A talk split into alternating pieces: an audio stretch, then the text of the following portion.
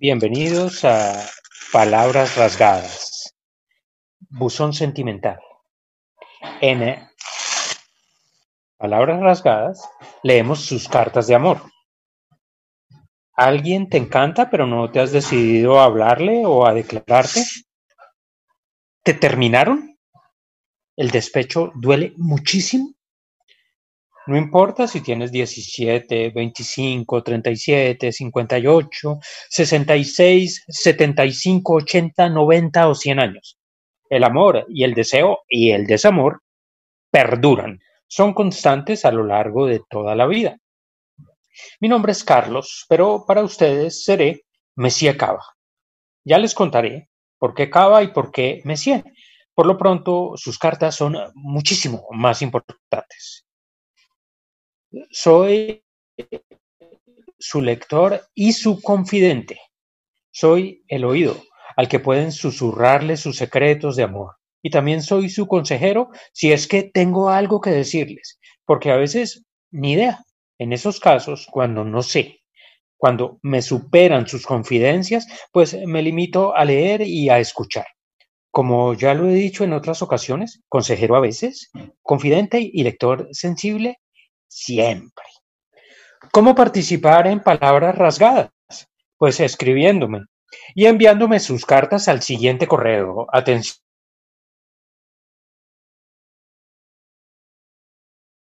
Tomen nota, por favor. ¿Qué deben escribir? Tomen nota, por favor. Tomen nota, por favor. Rasgadas palabras arroba gmail.com. ¿Qué deben escribir en sus cartas? Pues la historia que quieran contar y la pregunta que quieran hacerme. Y si quieren pueden no preguntar nada, solo contarme y contarnos. A la audiencia de Radio Samán y a mí, solo contarnos una historia de amor. Por favor, en el asunto del correo, pongan un título a su carta. Por ejemplo, lejos, pero no por mucho tiempo. O renunciar a ti, jamás. O demasiado temblor o lo que ustedes quieran. Y por favor, no firmen la carta, no pongan su nombre, sino un seudónimo, un seudónimo que tenga relación con su historia. No lo olviden, en el asunto del correo, un título y en la firma, un seudónimo. Esta emisión de Palabras Rasgadas y de Radio Samán, hoy miércoles, es posible gracias a Paula Rodríguez, estudiante de Comunicación y Mercadeo de la Universidad ICESI, y a Santiago Quintero, estudiante de comunicación de la misma universidad. Ellos operan Radio Samán discretamente para que nuestras voces sean públicas. Y ahora vámonos con la carta de hoy, que se titula ¿ah? Con el toque de queda, te quedas. Oh, buen título. Y firma la carta el deseado. Upa. Esto promete. Rasguemos ya este sobre.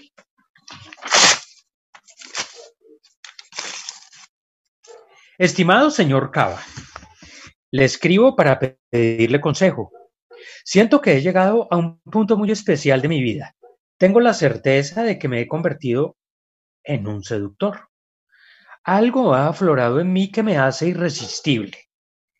El otro día fui al supermercado. Antes de salir del apartamento, me cubrí con el tapabocas y tomé uno de los dos sombreros que permanecen colgados en la percha y que uso ocasionalmente. En realidad, casi nunca, excepto cuando estoy de humor para sombrero. Es un humor que experimento en muy raras ocasiones y que la mañana de la que le hablo se manifestó nítidamente justo cuando me dirigía a la puerta del apartamento. Me encajé pues el sombrero y salí. El sombrero me dio no sé qué ímpetus. Preferí las escaleras al parsimonioso ascensor. Estaba impaciente. Algo en mí ardía de impaciencia.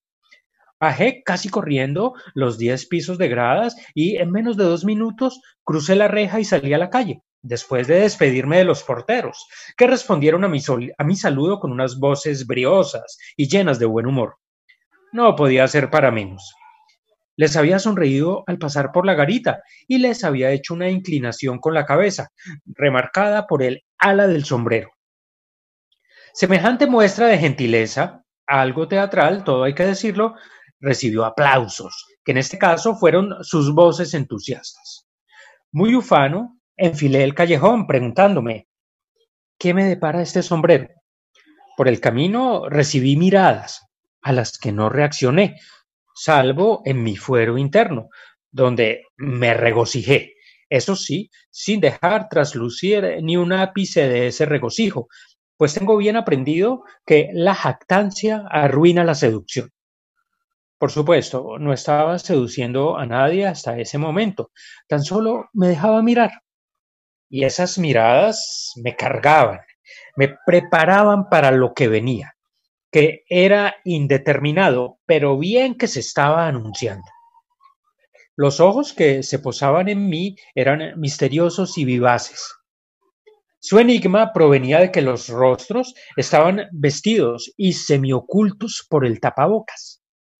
Ese trozo de tela, a veces blanco, las más de las veces negro, acentuaba el arco de las cejas y el interés de esas miradas. Tres veces, por lo menos tres veces me miraron y en las tres tuve que reprimir el impulso de volverme y decir hola para recibir durante un instante más esas miradas que estaban llenitas de promesas. Pero mi sentido de la realidad frenó mi lengua. Una mujer a la que abordara de buenas a primeras en la acera respondería a mi saludo entablaría una breve conversación conmigo y me conduciría a su casa y luego a su cuarto para cumplir la promesa de su mirada? ¿O me diría algo como, ven al parque esta noche, pasadas las siete, voy a estar en esa banca de allí, sentada con mis amigos, y al verte venir, me apartaré de ellos, te saldré al paso discretamente y nos perderemos juntos en ese bosquecito de samanes. Pues claro que no. Ninguna me diría algo así. Al contrario, se alejarían a grandes pasos y desaparecerían doblando la esquina, ahuyentadas por mi atrevimiento. Así que, como le decía, señor Cava, me limité a dejarme mirar sin apenas corresponder a esas miradas. Me mantuve sobrio y comedido bajo mi sombrero. La mañana era azul, Soplaba la brisa. Los insectos zumbaban entre las flores y los arbustos. Había mariposas de colores y cantaban los pájaros. Los chiminangos proyectaban sus sombras en la acera y me aliviaban del calor. ¿Se podía ser eh, más feliz, señor Cava? Al llegar a la puerta del supermercado, me recibió una mujer de camiseta roja y pelo recogido. Sus labios eran un enigma. Sobre el tapabocas, sus ojos. Me parecieron bellísimos, tanto más cuanto que me observaron con interés. Sonrieron cuando examinaron mi cédula y volvieron a reír cuando levanté mis manos para recibir la lluvia, la lluvia de alcohol que expelió el frasco blanco que la mujer portaba en sus manos como un arma de dotación. Por mí, permanecía aquí el día entero dejándome bañar por tu lluvia de alcohol. Pensé, pensé, pero no dije. ¿Qué tenía esa mañana? Que todo era una caricia, señor Cava. El mundo de la mañana, hecho de sutiles señales, brisa, aleteos, zumbidos, sombras, me rodeaba, me rozaba, me miraba. Las miradas eran la señal más cierta e intensa de cuantas me tocaban esa mañana, señor Cava. Pensé nítidamente, el mundo está flirteando conmigo. Y enseguida, llevado por el optimismo, añadí a mis pensamientos, porque de mi boca no dejaba salir ni una palabra. Si el mundo me está coqueteando, es que algo quiere conmigo. Esperemos, pues, a que su flirteo se vuelva más osado y me declare de manera franca sus intenciones.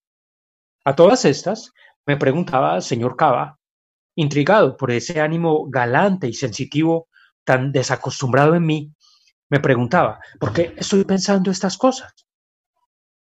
Este no parezco yo, me desconozco.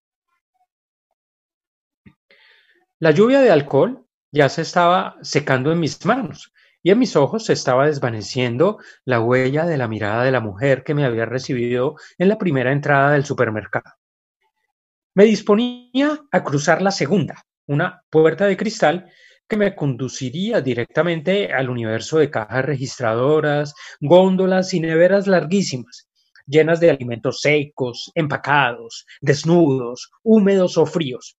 Universo en el que me sumergiría para proveerme de cosas de comer y de limpiar, y al cabo de una hora más o menos salir agobiado por el peso de las bolsas, marcharme lejos, menos ligero y menos sensible a las ligeras señales del mundo. Pero eso será en una hora, pensé. Mejor vivamos el momento. Eso me dije al cruzar el vano de la puerta de cristal. La mujer que flanqueaba esta segunda puerta del supermercado me pidió que alzara las manos, cosa que hice en el acto, y le roció con el alcohol de su botella aspersora. Con las manos desinfectadas y las ideas medio ebrias, seguí adelante. Y nada más recibir la brisa que despedían los ventiladores exhibidos en el primer corredor, una voz de mujer me dijo, ¿Cómo se ve lindo con ese sombrero? Miércoles, pensé. El mundo se me está declarando. Me volteé enseguida. La mujer sonreía bajo el tapabocas. Viéndola pensé, ¿soy yo o es este sombrero que me ha cambiado y me embellece? Para salir de dudas, me quité el sombrero, simulando la galantería de que me descubría la cabeza para saludarla, pero buscando en realidad que me dijera si seguía pareciéndole lindo sin sombrero. Lo que me dijo me hizo levitar se ve hermoso con ese pelo revuelto, como de cantante de rock. ¡Wow! Toda mi vida soñé con que me dijeran algo así. Y en ese instante, de un día común y corriente de nuestra larga cuarentena, se me estaba cumpliendo el sueño. ¡Guau! Doble guau. Desde ese día no he vuelto a poner los pies en el suelo, señor Cava. Los ojos de la mujer que me había piropeado como todos los ojos que me habían mirado esa mañana, eran magnéticos. Creo que es verdad lo que había conjeturado hacía unos minutos. El tapabocas, en alianza, el tapabocas, en alianza con el arco de las cejas, realza los ojos. Y esos ojos realzados, cuando se fijan en mí, me enloquecen, me derriten, funden una puerta, la que me mantenía confinado en el mundo vulgar de la ausencia de sensualidad. Diluyen esa puerta y me conducen al paraíso, en el que desde ese día estoy viviendo, señor Cava. Dígame exagerado, dígamelo y se equivocará. Las señales del mundo a las que desperté esa mañana mantienen y acrecientan su dulce asedio. Cada vez estoy más excitado, señor Cava, excitado en un sentido amplísimo que puedo traducir a la siguiente fórmula que quisiera convertir en hipótesis de mis días, en tesis de los años que creo he comenzado a vivir. Escúcheme bien. Mis sentidos y con ellos mi imaginación reciben cada vez más y de forma nítida las influencias sutiles del entorno, aquellas que embriagan y producen placer, en algunos periodos de mi vida he sido una herida en carne viva, depósito de dolores y angustias propias y colectivas. Ahora, y no sé hasta cuándo, soy sensualidad en carne viva. Es un estado jubiloso, pero un poco insoportable, señor Cava. Por eso le escribo. Estoy tan lleno que temo reventar. Quiero hallar un modo de encauzar hacia el mundo cuanto recibo de él de devolverle transformada la corriente que me brinda todas las horas del día, todos los días de la semana. Algo de eso se me revelaría unos minutos después. En vez de devolverle el piropo a la mujer, como habría creído que haría si hubiera anticipado ese día, bajé la mirada con pudor y me marché. Estaba abrumado por esa declaración de amor ligero, de deseo, y pensé, Así han de sentirse a veces las mujeres cuando les dicen cosas bonitas, siempre y cuando no se las diga un desconocido en la calle, donde, es sabido, se sienten amenazadas y temerosas. Caminé entre jabones la balosa buscando uno bueno y barato, y vi venir de frente a una mujer. Nos miramos un segundo más de lo que deben mirarse dos desconocidos. Ese segundo de más que equivale a decir, me gustaste. O algo me llama la atención de ti. Me sentí raro. Luego, caminando entre las neveras de las cervezas, tropecé con otra mirada que se detuvo en la mía un momento y se apartó espesamente. Eso duró, ¿cuánto? ¿Dos segundos? Puede que sí, pero en esa fracción de tiempo sus ojos se movieron lentamente, como si fueran una mano que se resiste a dejar el cuerpo deseado y dilata el contacto al máximo, hasta que es inevitable descolgarse al vacío. Así fue, señor Cava. Esos ojos como que me siguieron mirando, aunque ya se habían apartado de mí, y ahora examinaban, supongo que falsamente, para disimular, una góndola repleta de panales de huevos. Nunca, jamás, una mujer me había mirado así. Pensé, otros hombres deben de haber sentido esto muchas veces, toda su vida, hombres bonitos, hombres deseados, hombres que yo nunca había sido, pues los piropos que había recibido siempre habían sido del tipo, eres lindo, pero no eres bueno. Hay unos hombres buenos y otros atractivos por otras cosas. Tú eres de los segundos. Eso era lo que me habían dicho siempre. Yo me dejaba decir, me dejaba salamerear por esas palabras de mujeres que me gustaban, resignado a desearlas intensamente, mientras ellas, por su parte, por su parte me encontraban lindo y se dignaban a besarme. Tengo que decirle, señor Cava, que esos piropos inofensivos, ante los que sonreía simulando felicidad, me resultaban insatisfactorios, muy insatisfactorios. No le dije nada a la mujer de mirada lenta y espesa, que muy lentamente se aproximaba a la esquina del corredor, sin terminar de llegar, sin desaparecer aún de mi horizonte visual. Yo pensé que se demoraba a propósito.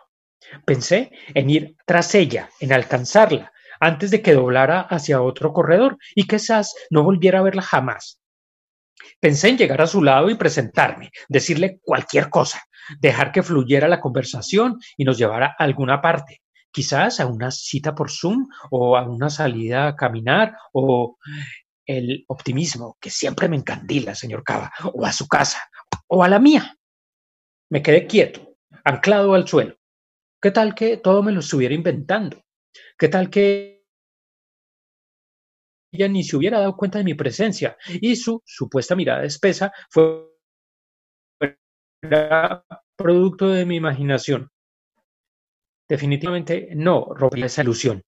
No cambiaría ese posible espejismo por la cruda realidad de que no se había fijado en mí, o peor todavía, a lo mejor sí me había mirado, pero si me le acercaba y le hablaba, podría asustarla, cambiar su admiración por repudio. Una cosa es mirar a un desconocido, otra ser abordado por él. Esa mañana de pronto por un hechizo del sombrero que me puse de pasada al salir de mi apartamento, esa mañana las miradas y un piropo franco dicho a la entrada del supermercado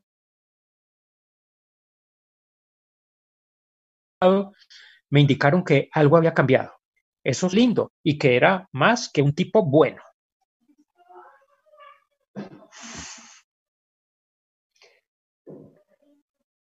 Esa mañana, las miradas y un piropo franco dicho a la entrada del supermercado me indicaron que algo había cambiado.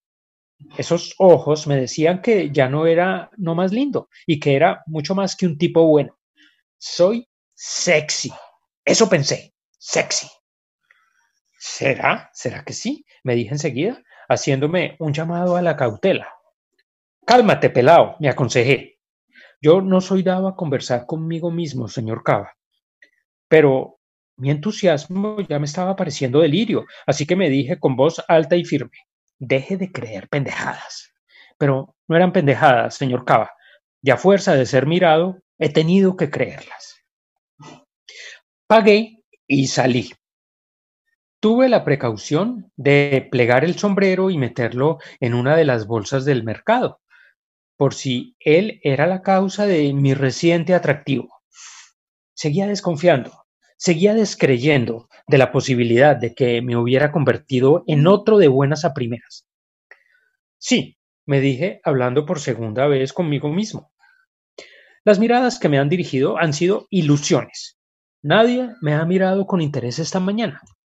Y respecto al piropo que recibí al entrar al supermercado, ese sí que no me lo inventé, ese sí que fue real.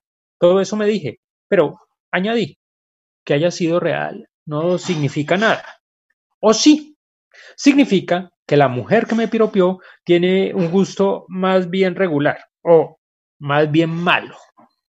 Así, llenándome de razones para no creerme un tipo especial, salí del supermercado. Me sentía mucho menos atractivo, pero estaba mucho más sereno. No me pareció una mala transacción dejar de sentirse bello a cambio de recuperar la calma, aunque sea la calma tediosa de todos los días de la semana. Ah, ¿qué importa? Bien, así, así estoy mucho mejor. Eso pensé y me fui. La serenidad desapareció al enfilar la acera. Lo que sucedió entonces me desbocó el corazón. Por la acera contraria venía una mujer cuyos ojos reaccionaron al verme. A la reacción ocular le siguió un movimiento en diagonal. La mujer había ladeado la cabeza haciendo un mohín de curiosidad, como el que hacen los perros cuando uno se les acerca, lentamente, como llevando algo entre manos. La curiosidad había despertado en ella, eso lo supe después, la curiosidad había despertado en ella porque me había reconocido. Es decir, creía haberme reconocido. Entonces inició el movimiento en diagonal. Bajó del andén a la calle y caminó en mi dirección. A medida que se me acercaba, yo también creía reconocerla, es decir, reconocer sus ojos, la forma de su cara, su manera de caminar y de adelantar ligeramente los hombros. Cuando estuvo lo bastante cerca, me fijé en esos ojos, mucho más, en esos ojos que escudriñaban los míos. Escudriñaban los míos con perplejidad. Esos ojos iluminaban el tapabocas que semivestía o semidesnudaba el rostro. Entonces ella dijo mi nombre. Fue simultáneamente una afirmación y una pregunta. Estaba segura de que era yo, pero era tan insólito que fuera yo que se vio obligada a preguntar. Mi corazón ya iba a mil, porque yo ya había reconocido su voz.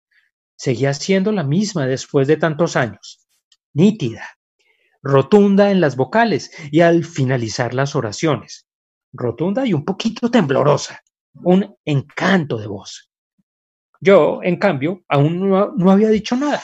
Seguía silencioso, como había estado casi toda la mañana.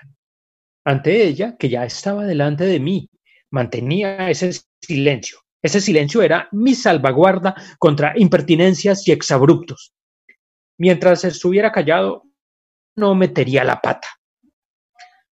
Tus ojos, tus ojos, me dijo. Al oírla, mis ojos se abrieron un poquito más. Nunca en la vida me olvidaría de esos ojos, añadió. Qué ganas de darte un abrazo, dijo. Eh, solo atiné a decirle, pues démonos el codo. Se bajó el tapabocas para mostrarme su risa. Me electricé. Durante un instante vi sus dientes y quise morderlos. Volvió a cubrirse. Yo ya no sabía cómo esconder mi corazón. Debe estar empujando como loco la camiseta, pensé, pero no bajé la mirada para comprobarlo, porque ese gesto habría orientado la mirada de ella hacia mi pecho y me habría puesto en evidencia. Entonces yo dije su nombre y ella respondió, vale. ¿Vale? ¿Vale qué? Le dije. Pues golpecito de codos, respondió.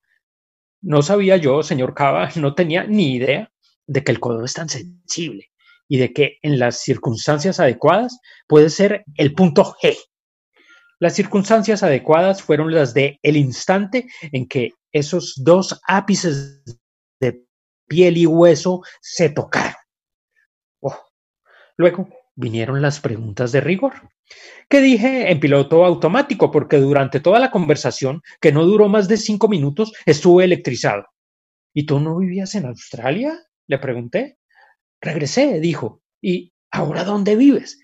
Se lo pregunté con el corazón en un puño, temiendo la respuesta. Aquí, me respondió. Mi corazón empuñado comenzó a abrirse, a expandirse, a latir jubiloso. Aquí, repetí haciéndome el bobo, solo para oírla decir lo mismo otra vez y para que me diera detalles. Sí, a dos cuadras de acá. Estoy trabajando en el centro. Dijo, bueno, estoy teletrabajando, porque justo cuando me mudé acá comenzó la pandemia. ¿Y tú? me preguntó. Yo vivo a cuatro cuadras. Señalé una calle que conducía a mi casa.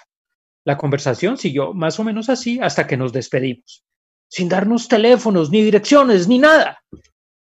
¿Puede creerlo, señor Cava? Eso ya debió de parecerme sospechoso, porque si ella parecía gratamente sorprendida de verme, no me había pedido mi teléfono. ¿Por qué? Si ella había sido mi traga silenciosa años atrás, si cada vez que la veía le cantaba en voz bajita lo que dicen los hermanos Lebrón. Te estoy queriendo en silencio y eso eso sí tú no lo sabes. ¿Por qué? Si cuando la veía me subía la temperatura y suba, que suba, que suba y que suba. ¿Por qué? Si todo eso no le había pedido el teléfono, señor Cava. Podría pensarse que no lo hice justamente por lo mismo, por el temor de que no me parara bolas, como no me había parado bolas en el pasado, cuando no había manifestado ningún interés en mí, aunque eso sí, siempre había sido muy simpática, pero de besos esquineados y miradas más largas de lo normal, de eso nada. Una cosa es la simpatía y otra la atracción. Y yo, aunque soñador y un poco delirante, siempre he tenido muy bien puestos los pies en la tierra y he sabido distinguir perfectamente una cosa de la otra. Pero esta vez no callé por eso, sino porque estaba abrumado por el cambio aparente y favorable de mi suerte. Ella me había dicho que no se había olvidado de mis ojos, Nunca he visto nada especial en mis ojos, pero si ella lo había dicho, pues ¿quién era yo para ponerlo en duda? Enmudecí por el asombro y la dicha, cosa muy tonta de mi parte, porque ¿de qué me servía la dicha si dejaba de ir, quizá para siempre, a quien podría dármela intensa y constantemente? No estoy hablando de matrimonio, sino de una noche de copas, una noche loca. Bueno, sin copas, ¿para qué licor? Si a mí ella me emborrachaba con su sola presencia. Eso añoraba, una noche larga, por ahí de una semana, una noche sin fondo y a fondo. ¿Y ella por qué no me había pedido el teléfono? También enmudeció de la dicha, también había estado tragada de mí en silencio, muy bobos los dos, y así fue. El caso es que al día siguiente volvimos a encontrarnos, por casualidad, y esta vez no nos dejamos escapar, señor Cava. Ella tiene mi número, yo el de ella. Ella está, en este momento, acercándose a mi casa, porque tiene mi dirección. Son las ocho de la noche. Es viernes. El toque de queda por la pandemia empieza a las nueve y terminará a las cinco de la madrugada de mañana. Ella viene a comer. Yo he preparado la comida. Cuando sean las nueve y se cierren las calles, ni siquiera habremos llegado al postre. Ella no se arriesgará a partir, ya que la pare la policía. El alcalde, con su decreto de toque de queda, ha decretado que nuestra cena sea larga, que pasemos una noche juntos bajo el mismo techo. Con sus medidas policivas, ha evitado que nosotros tengamos que decirnos explícitamente qué rico estar juntos durante horas y horas. Barrí, limpié y trapié. El apartamento está reluciente, y aunque dije que las bebidas no serían necesarias, en la nevera tengo dos botellas escarchadas, escarchadas de vino y dos six-pack. A las once, las baldosas que llevan al cuarto brillarán más. Para ese momento, los tapabocas habrán volado y estaremos preparados para hacer volar las ropas. Preveo que se me cumplirá la fantasía de perderme en un bosque con una mujer que me encanta, un bosque de muebles, de paredes acogedoras, de luces bajas y finalmente de almohadas. Sin haber probado ni una gota, estoy ya ebrio, señor Cava. Me ha emborrachado redactar la felicidad que me espera. Gracias por escucharme, señor Cava. Ah, lo olvidaba. El consejo que espero de usted es el siguiente. Ella me encanta, pero los ojos de las mujeres siguen fijándose en mí cuando voy por la calle, y yo los deseo. Quiero corresponder a todas las miradas, no ser exclusivo de una. ¿Es eso infidelidad, señor Cava? Dígame qué hago. Suyo, para siempre, el deseado.